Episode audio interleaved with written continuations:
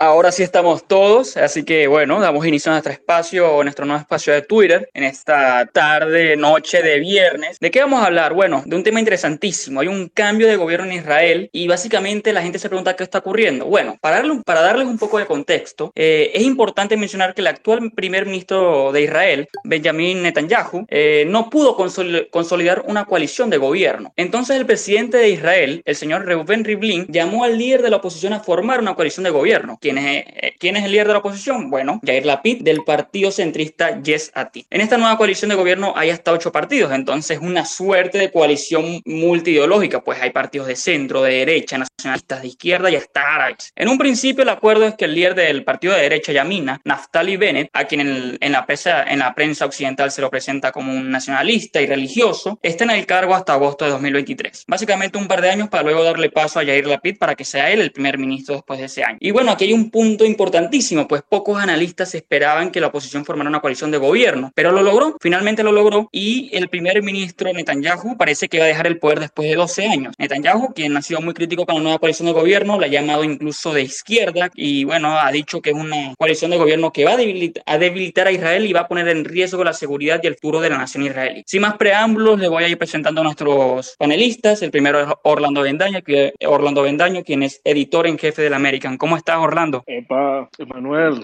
ah, encantado, encantado de estar aquí. No, el gusto es todo mío. También tenemos a Daniel Chang, quien forma parte de nuestro staff también, pero como columnista y analista. ¿Cómo estás, Daniel? no, muy bien, agradecido por, por, estar en este espacio. Buenísimo. Y por último, tenemos al señor Jesús Manuel Perestriana, quien es consultor de inteligencia y defensa y también es autor de los blogs de guerras postmodernas y Flanco Sur. ¿Cómo estás, Jesús? Vamos a ver si ahí sí Jesús puede saludar. Bueno, creo que Jesús tiene unos problemitas con micrófono. Vamos a ver si los podemos solucionar en breve. Eh, pero vamos a arrancar con Daniel. Daniel, eh, tú que sabes de la política interna de Israel, cuéntame, ¿cómo aprecias tú esta primera coalición de, ocho partidos? ¿Tú crees que va a ser complejo eh, quitarle la autoridad o, o, elevar esta autoridad que haya tanta, digamos, diversidad ideológica a la nueva coalición de gobierno? Este, bueno, Manuel, realmente esto es una coalición de gobierno bastante, bastante heterogénea, por decirlo así, ¿no? Eh, es una coalición de gobierno, como bien dijiste, tiene dos, dos partidos centristas, eh, Que es eh, comandado por, por, el señor Lapid, eh, eh, azul y, y, blanco, que es por el, el Defensa Gaines, el Partido Laborista, Yamina, que es de Neftali Bennett, y, y, dos partidos más. Entonces tienes dos partidos de izquierda, dos partidos tristas, tres partidos más o menos de derecha, y la lista árabe unida, que es el partido islamista en Israel. Entonces estás teniendo un primer ministro que está siendo apoyado, un ministro, como bien lo dijiste, que es de derecha, eh, Bennett, apoyado por un partido islamista. Es un gobierno bastante, bastante frágil, donde el tema principal, cuando se en, eh, cuando se va a hablar, el, principal tema de fricción va a ser evidentemente el tema israelí-palestino. Cualquier crisis que haya entre Israel y Palestina va a debilitar eh, a esta coalición. Pero lo único que los une a ellos y es realmente lo que ha dividido a Israel eh, en los últimos años, especialmente desde el 2019, cuando Israel ha tenido cuatro elecciones en los últimos años, es que todos se oponen a otro mandato de Netanyahu. Y eso es lo que realmente los trajo unidos. ¿no? A Netanyahu se le dice que es el mago, es una especie de mago en la política de Israel. Yo creo que su último acto de gobierno es unificar a Naftali Bennett, que fue su por cierto, eh, trabajó con Netanyahu antes como eh, jefe de gabinete, chief of staff, em, con un partido islamista. Entonces es un gobierno verdaderamente eh, débil, frágil, pero que mientras Netanyahu siga siendo una amenaza posible para llegar al poder, va a seguir siendo, va, a seguir estando unido porque lo único que los une realmente es esa oposición a Netanyahu. Entonces van a concentrarse probablemente en los primeros meses en evitar los temas más complejos, que es evidentemente temas respecto al, al conflicto israelí-palestino, concentrarse en los que puedan tener, estar de acuerdo, recuperación económica post-COVID, em,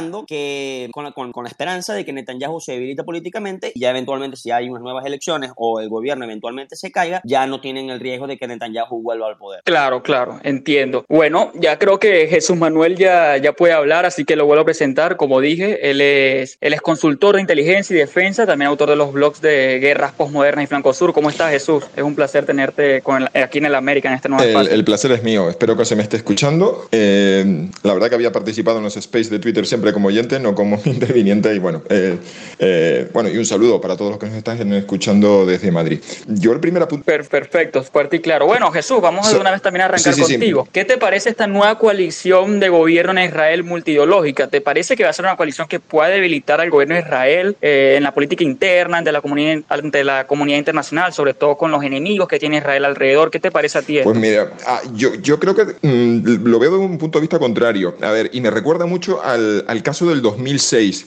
Este tipo de gobiernos aparentemente débiles, que tiene toda la, la opinión pública israelí pendiente de si va a ser precisamente débil, en el caso del, me acuerdo del gobierno del 2006, entró en una guerra con, con, con Hezbollah en el norte del país sobre reaccionando porque tenían ellos mismos la perspectiva, me acuerdo que el ministro de Defensa del partido Pérez, eh, Pérez eh, perdón, el ministro de Meretz, el, el partido más a la izquierda, bueno, que estaba en la coalición, y era como que tenían que sobrecompensar esa mm, pretendida debilidad sobre reaccionando con, una, eh, con un nivel de fuerza eh, desmedida. Entonces, a mí me preocupa en el sentido precisamente lo contrario, no que sea débil, sino que se vea obligado en un vecindario tan complicado como el que tiene Israel eh, a, a, demostrar más fuerza de la necesaria. Y, quizás habría que hacer, no sé, es que no sé cuántos los oyentes conocen más o menos el panorama político israelí, porque habría que hacer una pequeña apreciación. Primero es que el sistema político israelí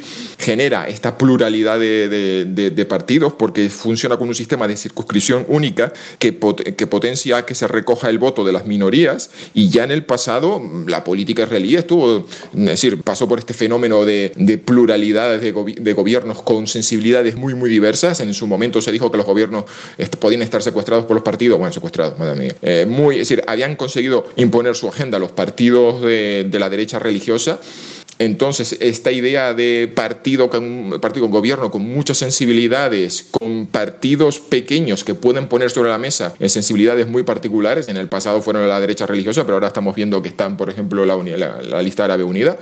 Entonces, a lo mejor, a lo mejor yo ahí veo también otra oportunidad. O sea, si, el otro lo veía como una amenaza, esto yo lo veo como una oportunidad, teniendo en cuenta la fractura social que, que se puso sobre la mesa en la reciente crisis de Gaza dentro del propio territorio israelí. Y bueno, eh, cedo la palabra porque hay, hay, mucho, hay muchos, muchos temas y, muchas perspectivas con el que tratar esto esta noche. No te preocupes, Jesús Manuel, no te preocupes. Eh, muchas gracias. Eh, Orlando, y, quiero que me puntualices sobre la figura de Netanyahu. Son 12 años de gobierno, 12 años de, de, impulsando también a, Israel dentro de la comunidad internacional, un líder importantísimo, por ejemplo, para Estados Unidos. Cuéntame cómo, ves tú este cambio de mandato en medio de todo el conflicto, toda la polémica que se generó en Estados Unidos. Eh, coméntame. Claro, yo también quisiera referirme un poco a, la fragilidad o no de este gobierno que está formando, porque yo sí lo veo eh, sumamente frágil y, y, si bien todo lo que menciona Jesús eh, es cierto, precisamente cuando la expectativa es que estos gobiernos son, eh, pueden desmoronarse de forma inminente ante cualquier conflicto, reaccionan precisamente para demostrar que no, que no es el caso. Aquí hay un valor agregado y creo que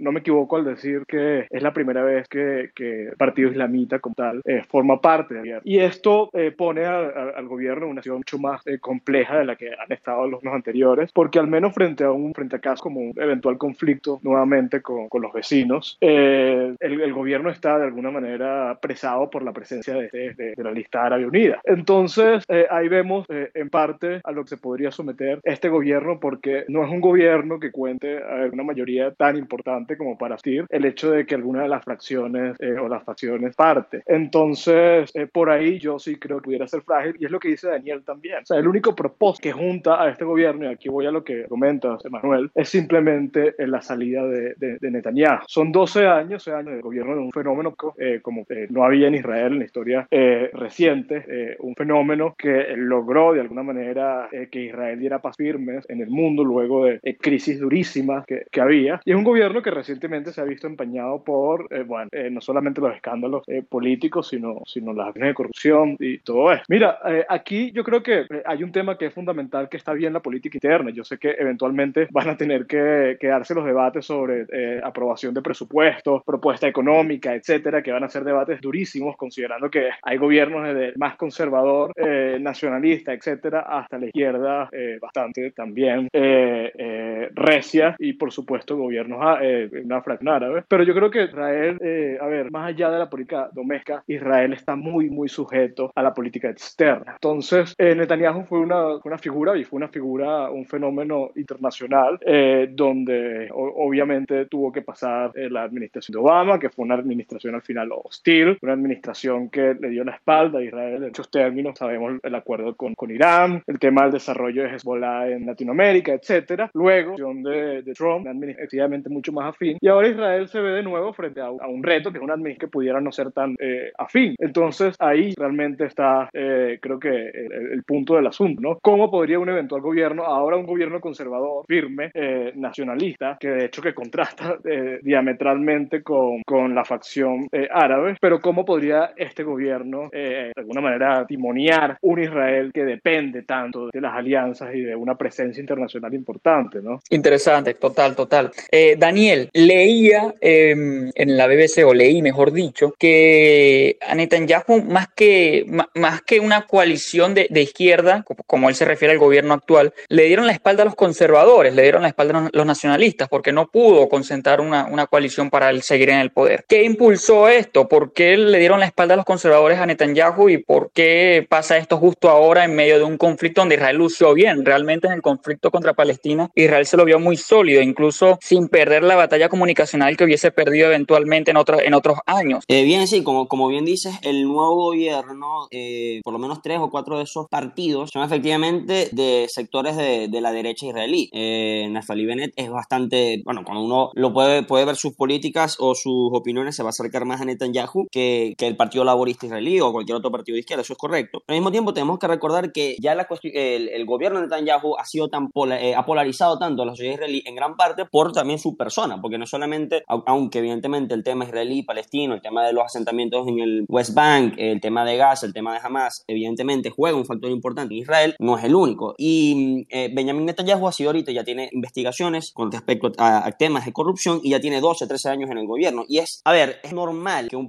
eh, que un político que tenga tanto tiempo en el gobierno eventualmente genera un desgaste y una reacción en contra del mismo. Eso no es algo que es, es eh, exclusivo de Benjamin Netanyahu. O sea, a Margaret Thatcher la, la aniquilaron los miembros de su propio partido luego de ganar tres elecciones y de estar 10 o 11 años en el gobierno, en dos semanas, dos, tres semanas. Entonces eso no es algo que es naturalmente único de Israel y evidentemente tanto tiempo de Netanyahu en el gobierno, gobierno que también ha sido bastante polémico y ha polarizado la sociedad israelí y le sumas el hecho de, de las investigaciones en su contra, abre espacios para que haya desacuerdos personales entre líderes de la derecha eh, con, con respecto a la figura de Netanyahu. Entonces eso es realmente lo que en, en gran parte está pasando. Eh, y por otra parte importantísima es que una de las razones principales que ha habido este, este stalemate dentro de Israel en los últimos dos años, cuatro elecciones con ningún gobierno, eh, no, no, con la falta de gobierno estable, es precisamente que a pesar de que eh, hay un 50-50 más o menos cuando se, cuando se hacen las votaciones y cuando se cuentan los votos, Benjamin Netanyahu, debido a, en gran parte de las indicaciones que tiene eh, en su contra, no ve ningún tipo de incentivos para soltar o tener algún tipo de, de, negociación en la cual pueda por algún momento soltar el poder y el puesto de primer ministro, porque en caso de que lo investiguen como o encuentre culpable de cualquier juicio de corrupción o todo lo demás, desde la posición de primer ministro, él puede maniobrar de una manera más tranquila. Ya fuera del poder se le, complica, se le puede complicar la situación legal que él tiene a nivel personal. Entonces, eso es una gran parte de la razón por la cual eh, los últimos años no ha habido gobiernos estables en Israel, porque la misma figura de Netanyahu, él, a nivel personal, sus incentivos políticos lo obligan a tener que, a él y a su partido, a mantenerse dentro del poder a cualquier costo. Entonces, eh, esta, este desgaste natural, más los escándalos de corrupción, más diferencias personales que puede haber, que hay entre Naftali Bennett y Netanyahu y otros miembros del gobierno, eventualmente eh, llevaron a esta coalición, además de, claro, por supuesto, el simple hecho de que como Netanyahu no puede ser, eh, eh, eh, en cualquier gobierno encabezado por Likud, Netanyahu va a ser el primer ministro, en cambio aquí Bennett va a ser el primer ministro en este nuevo gobierno, a pesar de que solamente tiene su partido siete diputados en el Knesset,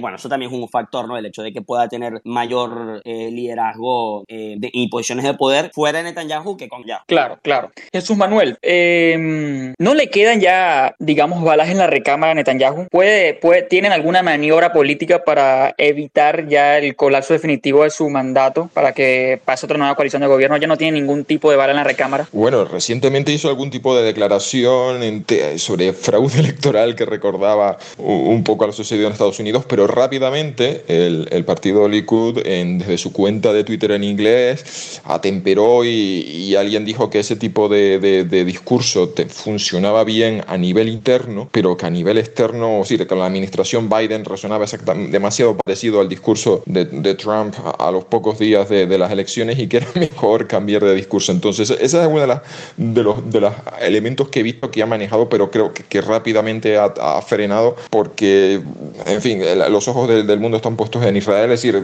¿qué va a pasar ahora? Y entonces ese tipo de maniobras no. Y yo la verdad, pues personalmente no se me ocurre qué, qué podría suceder. Yo creo que lo que estará sucediendo, él es esperando de una manera, es decir, pondrá sus esperanzas en que esta coalición eh, no sobreviva. Yo creo que esa es la, la, la, la inestabilidad que le podemos imaginar imaginar ese choque de egos ahí en, una rotación de, primer ministro que llevan el país en direcciones contrarias y esa, ese equilibrio complicadísimo entre la derecha, eh, por un lado, y con el partido de la lista unificada, bueno, yo creo que va, a apostar, si, tuviese que hacer un, en fin, una, tomar una, hacer un balance personal, yo creo que optaría por ahí, pero la verdad que no sé, a lo mejor creo que el resto de, de, ponentes esta noche a lo mejor tienen, tienen más ideas que yo al respecto, porque yo creo que simplemente va a apostar por la inestabilidad de, y ofreciendo como siempre él como contraposición la imagen de, pues, hombre fuerte, agenda de seguridad, estabilidad y demás. Y, otra consulta ahí puntual, eh, ¿ves, que, ¿ves que el gobierno puede aguantar? Porque como dijo Orlando en su primera intervención, es, es, un, es un gobierno que la verdad que apoyo popular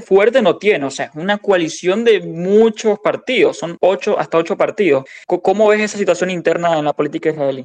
a ver, yo me quedé, a decir, más allá del de, manejo de la batalla mediática, la percepción muy personal que tuve del reciente conflicto es que sí, mientras por un lado en el aspecto militar de cara a Gaza, Israel transmitía una imagen de seguridad, eh, la serie de acontecimientos a nivel interno israelí eh, daban una sensación de que se estaban como abriendo costuras que hasta a, que este momento no, son fracturas o costuras que no estaban eh, rotas hasta este momento.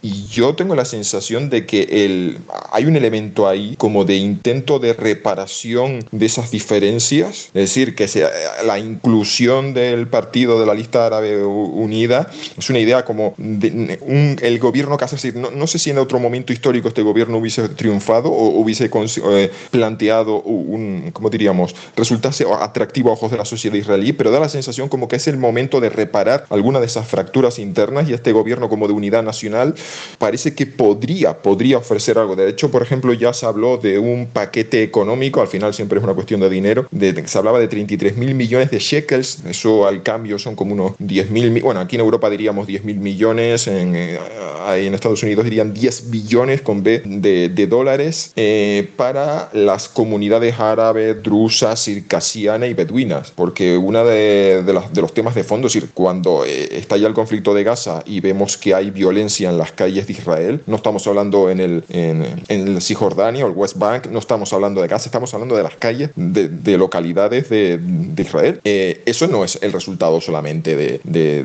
bueno, de, los incidentes en Jerusalén y en las planadas de las mezquitas. Ahí hay unos problemas sociales de fondo, que no necesariamente como los, como los críticos, o sea, no estamos hablando de lo que los críticos de Israel dicen que sí es un sistema racista de apartheid, eh, como en Sudáfrica, porque sabemos que hay, es decir, tenemos, tenemos miembros del gobierno árabes ahora mismo, tenemos ingenieros, abogados, jueces, pilotos de combate que no son eh, de la comunidad judía. El problema es que hay una serie de cosas que tiene que ver, por ejemplo, cosas tan sencillas como el, el presupuesto de las administraciones locales, el presupuesto de, los, de las escuelas y cosas así que siempre más o menos han estado eh, mm, subfinanciadas. Y, pero eso yo creo que va a ser, eh, digamos que una vez que los de la lista árabe consigan eh, dos, tres cosas, que vayan desde lo económico a lo simbólico, a lo mejor la ley, este, la, ley de la nacional y que a lo mejor pues, se vuelva a incluir al árabe como, árabe, como idioma oficial y haya una, una red de acción nueva que diga que Israel es el estado de, de, hogar de los judíos y de todos aquellos pueblos que han decidido unir su destino a ellos, una cosa así, que va a ser una cosa simplemente simbólica, que no le va a costar nada, pero que simplemente se considere, es decir, se, eh, se quede explícito que Israel es el estado eh, multiétnico y multiconfesional que ya es, y simplemente yo creo que a lo mejor eso desactivará cualquier problema, y, yo no creo que la, lista árabe unida, por ejemplo, ponga algún tipo de, de, problema en, en la agenda de seguridad, por ejemplo, de cara al exterior. Las declaraciones de su líder mientras estaban cayendo las bombas de los aviones israelíes sobre los objetivos de Hamas eran bastante claros, cosa que por cierto le generó rechazo. Es decir, no tenemos que imaginar que porque es, eh, es un partido formado por miembros de la comunidad étnica árabe tienen algún tipo de simpatía hacia el movimiento de resistencia islámica que lanza cohetes contra, contra su población, incluso bueno, ya, ya directamente con Hezbollah, que es chiita, muchísimo menos. Entonces, a lo mejor yo no creo que por ese lado hay una, eh, un, un, un problema, sino que a lo mejor precisamente esto viene a reparar algún tipo de fractura interna. Y con esto, con esto paro. Por eso yo creo que creo que a lo mejor, incluso a lo mejor hasta mm, simplemente de cara a la opinión pública internacional, más allá de los problemas internos que solucione, a lo mejor este gobierno puede ser, digamos, el, el, el, conveniente históricamente ahora mismo. No sé si antes o después, pero ahora en este eh, momento sí. Entiendo, entiendo, se entiende. Orlando, ¿y cómo tú ves ¿cuál es el, digamos, el principal objetivo al que debería apuntar, al menos internacionalmente en política exterior, esta nueva coalición? Eh, porque se acaba de ir Trump, como tú bien dijiste, un aliado importante de Israel, y la administración Biden, muchos esperan de que sea hostil, muchos esperan de que vuelva, por ejemplo, al trato con Irán. ¿A qué debe apuntar eh, el actual o el que se, o el que parece ser que será el primer ministro después de Netanyahu, Naftali Bennett? ¿A qué debe apuntar eh, Bennett? Eso que acaba de decir Jesús para mí es súper clave, porque si bien hay una serie de retos eh, frente a este gobierno, eh, donde, bueno, obviamente el factor de, de sea un, un, gobierno tan eh, facciones incluso antagónicas eh, se han conjugado, es completamente cierto que no había otro gobierno más históricamente conveniente que, que es. Y es en parte por la voluntad que debería tener como gobierno de Bennett y el próxima, bueno, la serie de gobiernos que empiece con, con esta coalición, que es el tema de, de la narrativa. Porque, a ver, nosotros ahora con el más reciente conflicto entre la, la, la franja entre Hamas y, e Israel, vimos obviamente en la capacidad de, de, Israel de defender a su nación, de responder ante los atentados y los ataques terroristas. Todo eso lo hemos visto. Además, históricamente Israel ha tenido una solidez militar y una solidez eh, económica eh, y política, además, que le ha permitido enfrentar todos estos retos. Pero hay un factor que, que, que es clave, que al final eh, depende mucho, no solamente para la convivencia sana y armónica de los judíos, árabes, cristianos, etcétera, de todas las, todas las religiones dentro de Israel, sino para la convivencia afuera, porque si bien en Israel hay no sé cuántos millones de judíos, afuera hay no sé cuántos millones. Y estos judíos también están sujetos a la política doméstica y externa de Israel. Entonces, a ver, con todo lo que vimos eh, en estas últimas semanas, eh, donde prácticamente la prensa eh, mundial, el establishment y, y, además las grandes organizaciones políticas de derechos humanos, etcétera, se sumaron a la narrativa de que Israel era una especie de Estado, ponía una apartheid como Jesús, un Estado totalitario, un Estado perdidor, un Estado violador de derechos humanos, etcétera, y eso generó una ola de violencia tremenda que teníamos años sin ver, un fenómeno antisemita muy peligroso, sobre todo peligroso y alarmante en un país como Estados Unidos, que históricamente ha sido refugio de tantos judíos. Entonces yo creo que eh, eso es parte del red principal en términos de política exterior que debería tener la próxima eh, atracción, la coalición, y que empieza muy bien con demostrarle al mundo en el mayor gesto posible, en un gesto político eh, sumamente noble, que árabes, judíos pueden estar en, dentro del mismo gobierno. Y, y, es un gesto que históricamente no tiene precedentes, llega justamente en el momento más oportuno. Eh, creo que es parte de, de los retos que tienen, eh, que tiene ahorita el, el gobierno eh, conservador, que este domingo, si poco, asume y que tendrá el gobierno moderado que venga, que es combate puesto en términos de, de, opinión pública, ¿no? Llevar este combate. Y una de las formas en las que han empezado es maravillosa y es la de concertar facciones que históricamente han sido antagónicas. Ok, ok. Bueno, les recuerdo a todos nuestros oyentes que al finalizar el debate vamos a estar dándoles paso a ustedes para que hagan sus preguntas y puedan dar sus puntos de vista sobre este tema. También los invito a seguir todas las redes de la American. Tenemos Instagram, tenemos YouTube, tenemos Parler y por supuesto síganos en Twitter y también a nuestros columnistas. Daniel, sobre lo que la misma pregunta que le hizo Orlando, ¿tú crees, eh, o sea, cuál es el reto principal de, este gobierno? Y además, coméntame sobre lo que expuso Orlando. ¿Tú crees que ellos van a poder eh, afrontar o por lo menos dar al mundo a entender que, bueno, que el, odio antisemita es innecesario, que no, que que no tiene por qué ser así? A ver, y este, me parece que es un punto muy interesante y especialmente lo que dice Jesús, que creo que, aunque no es necesariamente eh, la, la, digamos, lo que más se está dando a conocer, porque la mayoría de las personas dicen, bueno, esto es un gobierno, incluyéndome, ¿no? Un gobierno bastante heterogéneo, con bastantes conflictos, por lo cual sería débil, pero bueno, eso también da un punto muy importante, que es que a lo mejor nos sorprenda y, re, representa una idea y sea una buena imagen a, a futuro a, y a, a, nivel público para Israel. Eh, además de que, bueno, honestamente yo soy de los que creo que la única manera de resolver eh, cualquier, el, el, la crisis política que vive Israel en los últimos dos años era un gobierno en el cual Netanyahu tenía que, de alguna manera u otra, no ser primer ministro por todo el, el bagaje que tenía tanto interno como a nivel internacional. Ahora, eso yo creo que aunque puede ser y es posible, es, va a ser una labor difícil. Si el gobierno nuevo, el nuevo gobierno gobernado, eh, eh, liderado por Bennett, pero también con gran parte de, con las otras facciones, logra tener una especie de eh, gobierno efectivo a nivel interno en temas económicos, temas que no necesariamente sean los más controversiales, pero que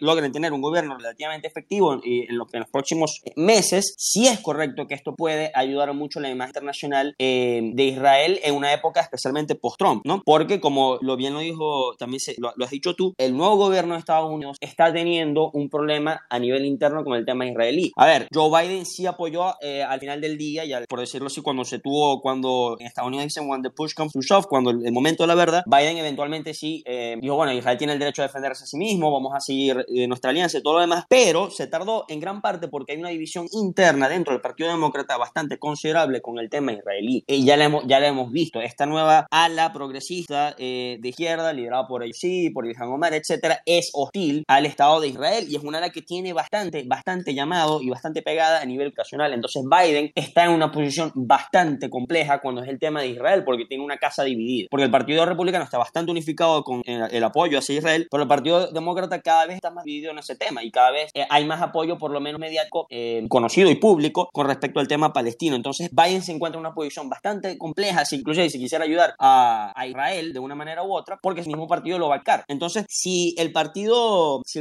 la nueva coalición de gobierno logra eh, ser un gobierno eficiente, le puede brindar esta cobertura política a Joe Biden y al nuevo gobierno de Estados Unidos si van a querer realmente mantener un tipo de relación decente con Israel a futuro. Bueno, por lo menos a, corto y mediano plazo. Ahora, ¿podrán hacer eso? ¿Se podrá hacer eso? Ya eso es muy complejo y eso realmente lo veremos en los próximos meses. Si hay una nueva eh, oleada de eh, nuevas tensiones dentro del tema israelí-palestino, entonces se le complicará un poco el tema a un gobierno tan nuevo, ¿no? Porque el gobierno llevaría pocos meses. Ahora, si hay un espacio de respiro, por decirlo así, unos buenos meses donde no haya eh, grandes conflictos internacionales o con sus vecinos, a lo mejor este gobierno pueda lograr algunas públicas a nivel económico, de recuperación post-COVID, que genere un sistema, aumente la buena fe entre los, entre los partidos miembros y le beneficie su política a nivel internacional. Ahora, una pregunta que yo sí quería hacer, y esto es interesantísimo, es, Likud ahora va a estar en la oposición, eh, pero Likud, aunque nos lo asociamos con Netanyahu porque ha sido líder de Likud por tanto tiempo, ¿acaso Likud va a mantenerse con Netanyahu durante este tiempo, ya ahora que están en la oposición? Porque ellos también estarán haciendo un cálculo y habrá gente dentro del partido de Likud, inclusive ya se está, eh, han reportado que el ministro de, Salud está considerando eh, desafiar a Netanyahu, no sé si necesariamente sería un desafío que sea exitoso, pero varios miembros del Likud dirán, a ver, si Netanyahu no estuviese en el poder, nosotros fácilmente pudiésemos haber ordenado una coalición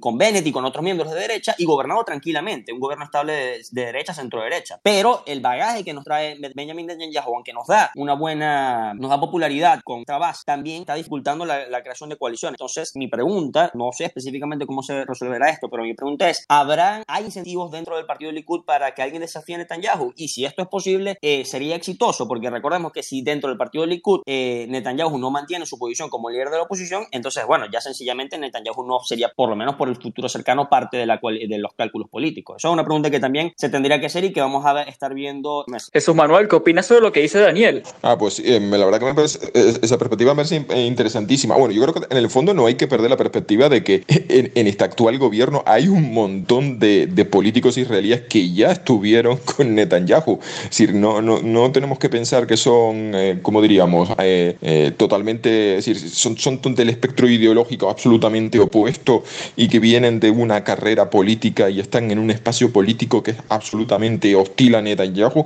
aunque ahora al final, en el fondo, no, ha sido más que un gobierno em, que podemos decir que ha sido la coalición no a Netanyahu, ha sido, el, por así decirlo, el, núcleo de, que, ha, permitido integrar a todos estos partidos, pero decir, no sería tan difícil, es la verdad que lo, como, tal como lo plantea Daniel, la verdad que no sería tan difícil imaginar la integración de, un Likud eh, liderado por algún otro ambicioso político de derecha dispuesto a participar en el poder. Decir, es muy factible. La verdad que sí, esa perspectiva, fíjate, a mí no se me había ocurrido y es muy, muy factible, porque al fin y al cabo, eh, muchos de los miembros del actual gobierno ya vienen de ahí, de ese campo político, no es una cuestión tan, tan opuesta. La verdad que no, no sé, no sé qué pasa, o sea, no, no, sé, no sé quién podría hacer ese recambio, pero eh, sí, yo, me parece una idea muy interesante y me parece una idea a seguir. Es decir, que algo a lo que estar pendiente, porque a lo mejor veamos si, por ejemplo, algún juicio de estos, mm, bueno, no sé con los tiempos de la, de la justicia en Israel, pero como hay alguna sentencia desfavorable, pues evidentemente el liderazgo de Netanyahu sería automáticamente cuestionado y veríamos un recambio inmediato. Así que esa es una variable que me parece muy interesante. La verdad que es una, una idea que me, que me, apunto porque no se me había ocurrido y me parece muy, muy, muy interesante. Claro, claro. Eh, Orlando, vemos a un partido demócrata dominado totalmente por las facciones radicales, no solamente con, con el tema de Israel, donde tienes al,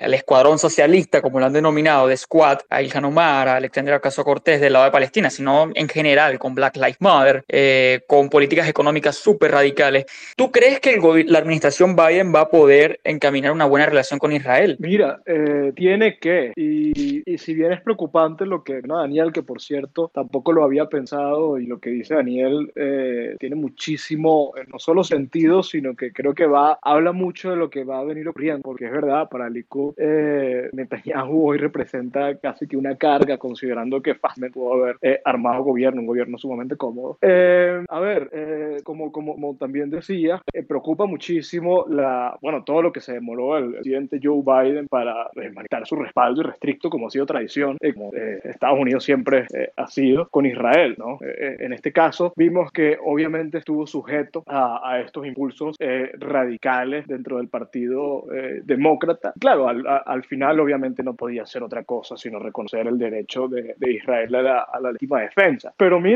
eh, yo creo que, que, hoy el gobierno como está, Joe Biden, eh, la voluntad que tiene y todo esto, eh, asoma que Estados Unidos podría acompañar a Israel al menos en las cuestiones claves. Sin embargo, eso depende muchísimo de la atracción y la incidencia que vaya teniendo la, la, facción radical del Partido Demócrata, que es una facción que no es que no está con Israel, sino que abiertamente se opone a Israel. Entonces jala para la dirección completamente a la que tradicionalmente ha venido guardando Estados Unidos, el Partido Demócrata el Partido Republicano, por supuesto. Entonces, mira, e, es peligroso cuando vemos ahorita, además, como, como también decía Daniel, prácticamente los congresistas o las personalidades del Partido Demócrata que tienen eh, muchísimo más impacto eh, en redes sociales, en la opinión eh, pública, Ilan Omar o, o Alexandria Ocasio Cortés son unos fenómenos políticos. Tienen un impacto tremendo y yo creo que son muy responsables de la ola de violencia, nuevamente estaba diciendo que, que ocurrió en Estados Unidos la semana pasada, la semana anterior. Tiene un impacto tremendo y hay que ver qué tanto peso puedan tener el Partido eh, Demócrata y eso creo que es lo que va al final a definir eh, cómo va a llevar Joe Biden las la relación con, Israel. ¿no? Claro, claro. E, es muy importante esto. Ah, les recuerdo a todos los oyentes que pueden ir solicitando para, para que puedan comentar y hacer preguntas, pero es muy importante lo que hizo Orlando,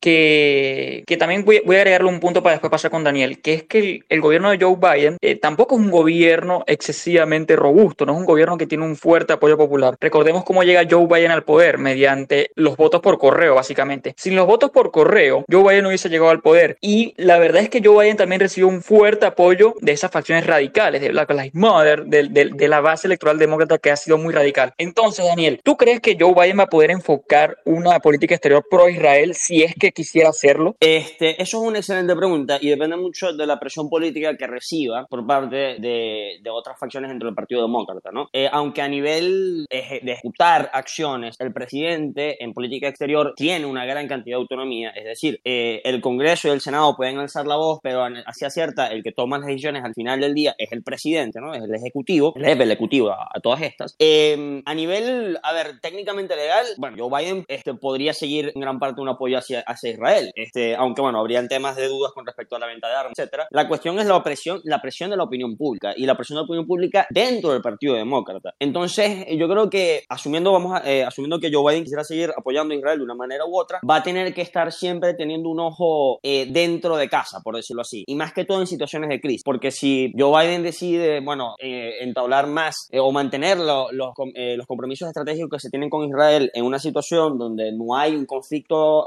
masivo a nivel internacional, entonces sí es, tiene mayor margen de maniobra porque la opinión pública simplemente no estará pendiente de eso, estará pendiente de cualquier otra cosa a nivel interno. Sin embargo, si vuelve a haber escaladas de violencia como la que hubo hace poco, sí se le hace complejo a Joe Biden y siempre tiene que estar mirando atrás, siempre va a tener que estar mirando eh, lo que se le está la, la, opinión pública que se le está formando, eh, sobre todo porque tiene un margen de maniobra bastante pequeño en el Congreso, eh, tanto en la Cámara como en el Senado, y necesita tener buena fe, necesita tener la buena fe de todo el Partido Demócrata para poder pasar cosas. Entonces, aunque a nivel técnicamente legal, técnicamente ejecutivo, puede, sin muchas cuestiones del Congreso, mantener política exterior, porque el presidente maneja la política exterior sin una gran influencia del Congreso, la realidad es que, bueno, a nivel de opinión pública siempre tiene que estar mirando, siempre tiene que estar con un ojo pegado a lo que siendo los factores, factores más progresistas o más radicales del Partido Demócrata. Entonces, eh, realmente es una posición compleja para, para la política exterior de los Estados Unidos en el Medio Oriente que necesita de un Israel eh, estable, relativamente estable, para mantener eh, la situación bajo control, ¿no? Claro, claro, total. Jesús Manuel, ¿cómo lo miras tú? ¿Crees que en realidad Biden, en caso de querer enfocar una política pro Israel, va a lograrlo? ¿Crees que más bien será todo lo contrario? ¿Van a irse en contra de Israel? ¿Va a ser una administración hostil como la administración Obama, recordando todo lo que pasó con Irán y Hezbollah en Latinoamérica, etcétera? Bueno, yo creo que la mejor medida eh, de lo que puede venir lo hemos visto en el reciente conflicto. Como habéis, no, ah, como se ha mencionado aquí, eh, Joe Biden no fue,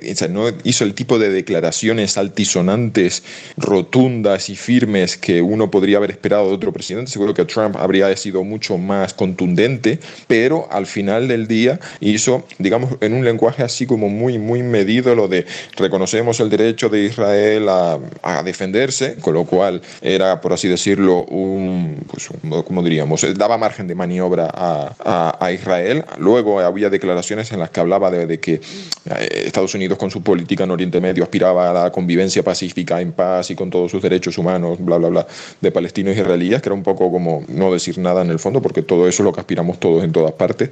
Pero al final los hechos, los concretos, uno, hubo un bloqueo a una eh, iniciativa contra Israel en, el, en, Naciones Unidas, en Naciones Unidas, donde el, el, veto estadounidense fue clave, y dos, tan pronto como acabó el conflicto, ya en el gobierno de, Estado, de Israel estaban hablando de ir rápidamente a Washington a pedir un paquete extraordinario de, de mil millones, bueno, aquí yo digo mil millones, al otro lado del Atlántico dirían un billón de dólares para reponer los stocks, eh, es decir, los arsenales de misiles del sistema cúpulo de hierro, porque recordemos que se lanzaron 4.200 cohetes desde la franja de Gaza, no todos ellos fueron, cada uno de ellos fue respondido con el lanzamiento de un misil del sistema cúpula de hierro, pero vamos a ver, hubo una, eh, una se gastaron bastante. Entonces, digamos que lo que vamos a ver es que no hay declaraciones altisonantes, pero al menos, al menos, de una forma discreta, esas cosas mm, del apoyo militar se negocian y ocupa titulares en la prensa especializada, a lo mejor no es algo que toca o que aparece en, digamos,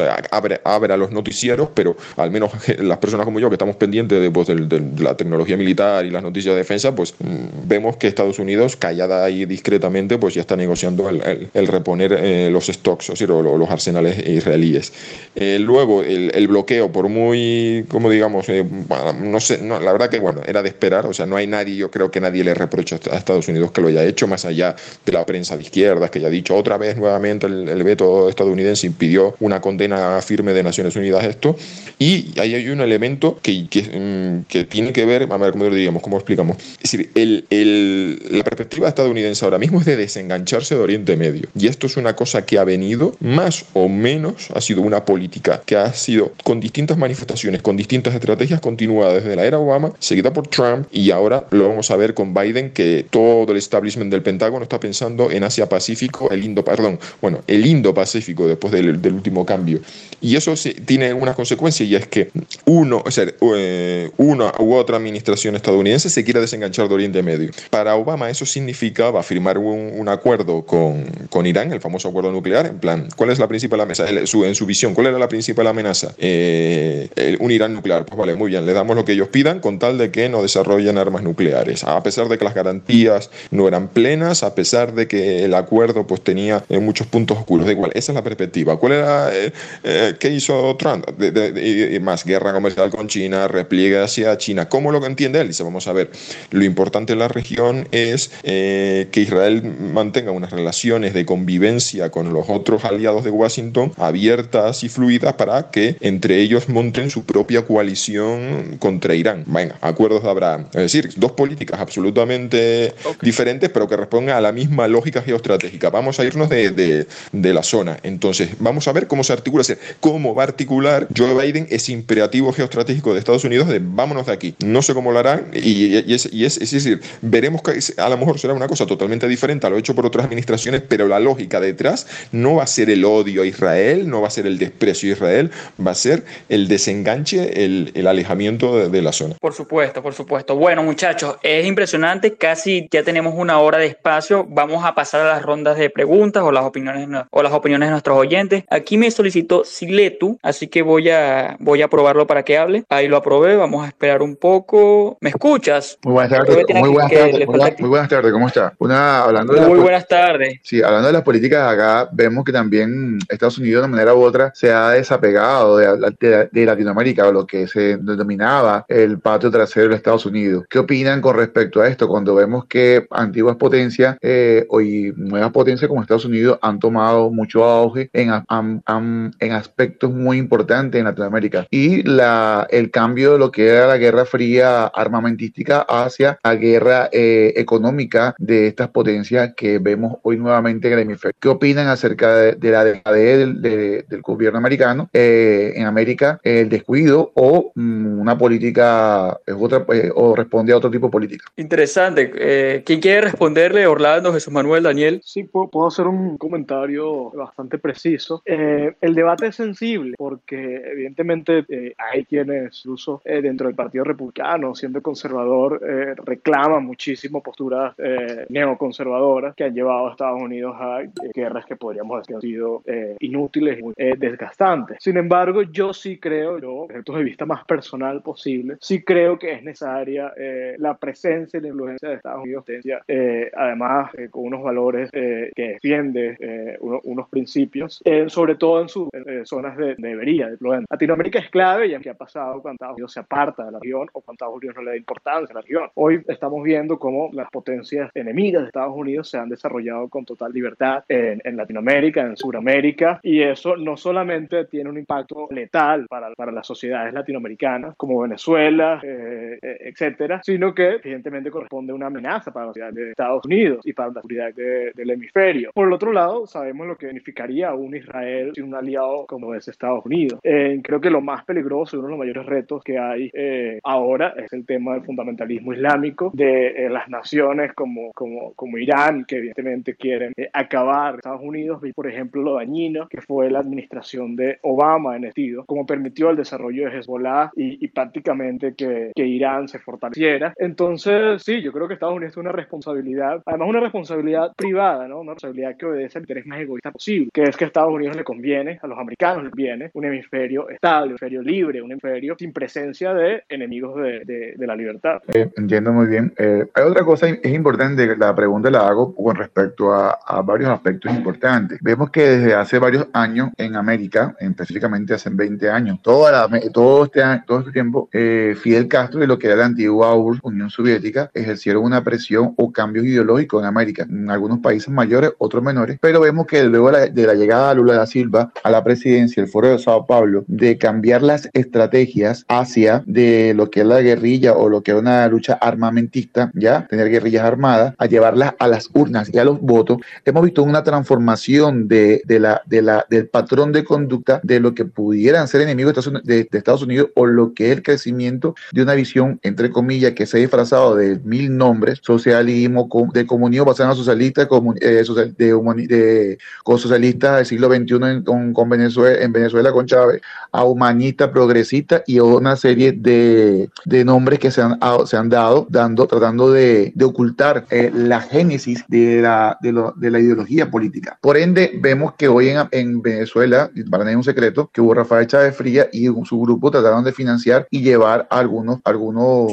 entes en América. Y vemos que hoy, antiguamente, lo que alguien que era mmm, o es partidario, lo que era antiguamente Sendero Luminoso, llega a la presidencia de Perú. Vemos los cambios que, que no se pudo lograr con Allende. Vemos que hoy nuevamente resurge esa, esa parte vieja, pero que todavía hay resentimiento. Y vemos la, la forma, la misma estrategia en cuanto a desestabilizar, viendo que en Estados Unidos con Trump se pudo hacer debido a mil mm, problemas raciales, pero al final de cuentas fue una desestabilización que se creó o una, una mala imagen para tomar, entre comillas, un poder a alguien distinto. Vemos que esta, esta receta se ve con, con mayor auge en, en lo que es Sudamérica y vemos que no veo que en Estados Unidos haga nada al respecto. Mucho más allá de eh, medicinas eh, arcaicas que no han dado que no han dado resultados, como el caso de la asfixia mecánica, lo que significa las sanciones. Entonces, cuando veo este tipo de acciones, mmm, creo que no se está reforzando o no se está haciendo, o es su interés que cada quien cumpla la autodeterminación de su pueblo, o, o cuál es la tendencia. Por eso la pregunta que hago. Es, se entendió, se entendió. Pero creo que ahí podía. Yo... Eh, ¿Alguno quiere también hacer otro comentario para pasar a, a, a otra sí, solicitud? Sí, sí, sí, yo voy a hacer un comentario muy breve. Yo, como soy el que viene, viene de la, desde el punto de vista de los estudios de seguridad, defensa y geopolítica, eh, en los últimos 20 años, mm, hablando y debatiendo con personas de toda Hispanoamérica, que siempre me hablaban de los intereses del imperialismo yanqui, yo siempre les llevaba la contraria y les decía, vamos a ver, si uno repasa todo lo que se discute y se debate muy abiertamente en Washington DC, que hay un, que hay un,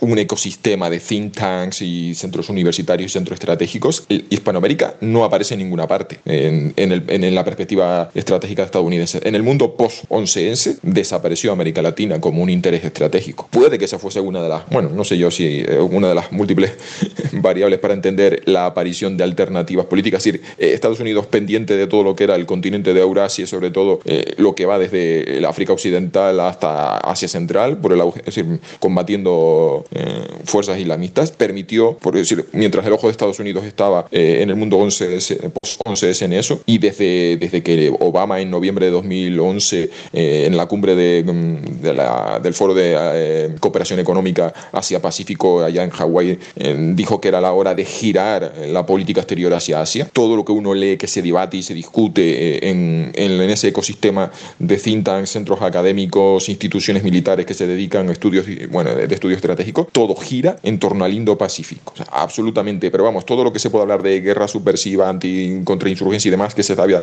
terrorismo, todo eso, o sea, hasta los presupuestos, los planes de formación, los materiales militares que se están comprando, los debates, todo gira en torno al Indo-Pacífico. Y América Latina tampoco aparece, eh, claro, en un espacio que uno vimos que había otro tipo de, decir, los gobiernos nacional populistas que aparecieron. Dos, ha sido la entrada de China. Lo que pasa es que en el caso de China, mientras, la, mientras tanto en África como en América Latina se recibió con brazos abiertos porque se pensaba que iba a ser un, eh, una alternativa al imperialismo yanqui y ahora lo que vemos es que tiene un modelo depredador mucho peor y lo hemos visto desde la explotación de los recursos del Yasuní en Ecuador a la depredación de los recursos marítimos de Argentina, Chile y Perú, con lo cual la entrada de, de, China, creo que a partir de aquí vamos a empezar a ver que por sí misma, por su modelo depredador, va a generar resistencias.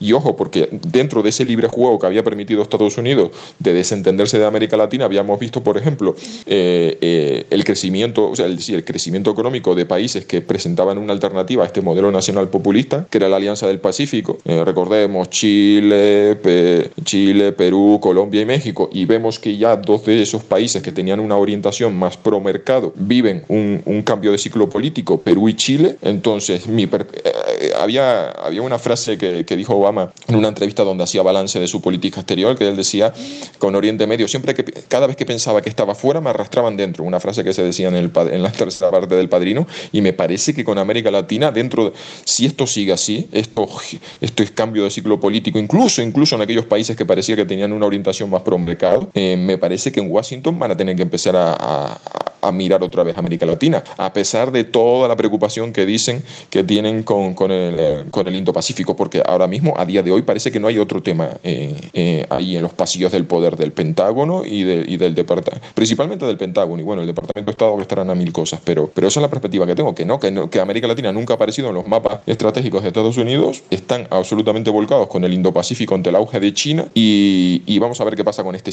cambio de ciclo político, porque eh, se, avecina, como diríamos aquí, se avecina en curva. Bueno, bueno, tenía una solicitud, pero creo que se desconectó, pero igual se nos ha pasado el tiempo, eh, ya, ya pasamos más de una hora, así que creo que es momento de ir finalizando nuestro, eh, nuestro espacio en Twitter, la verdad que ha sido muy interesante. Hablamos sobre la mayor parte del tiempo del nuevo gobierno de Israel, lo que vamos a esperar sobre las políticas internas, su política exterior, y de verdad quiero agradecerles a Orlando, a Daniel y a Jesús Manuel por acompañarnos. Pues. No, Manuel, gracias a ti, gracias a, a, quienes vieron. Un abrazo. No, muchas gracias. Estuvo este, bastante interesante y excelente la conversación. Pues eh, nuevamente gracias por la invitación y, y, aunque hemos terminado en territorios muy lejanos de, de Israel, espero que, que, haya sido de interés para nuestros oyentes. no, un gustazo, un gustazo, de verdad. Espero que volvamos a poder tenerte en, otro, en otra ocasión. Y bueno, muchísimas gracias. Recuerden seguir las redes de la American. Estamos en YouTube, en Instagram, en Facebook, en Parler y por supuesto en Twitter. Un abrazo para todos y que, bueno, disfruten del fin de semana. Muchas gracias. Dale, cuídense. Muchas gracias.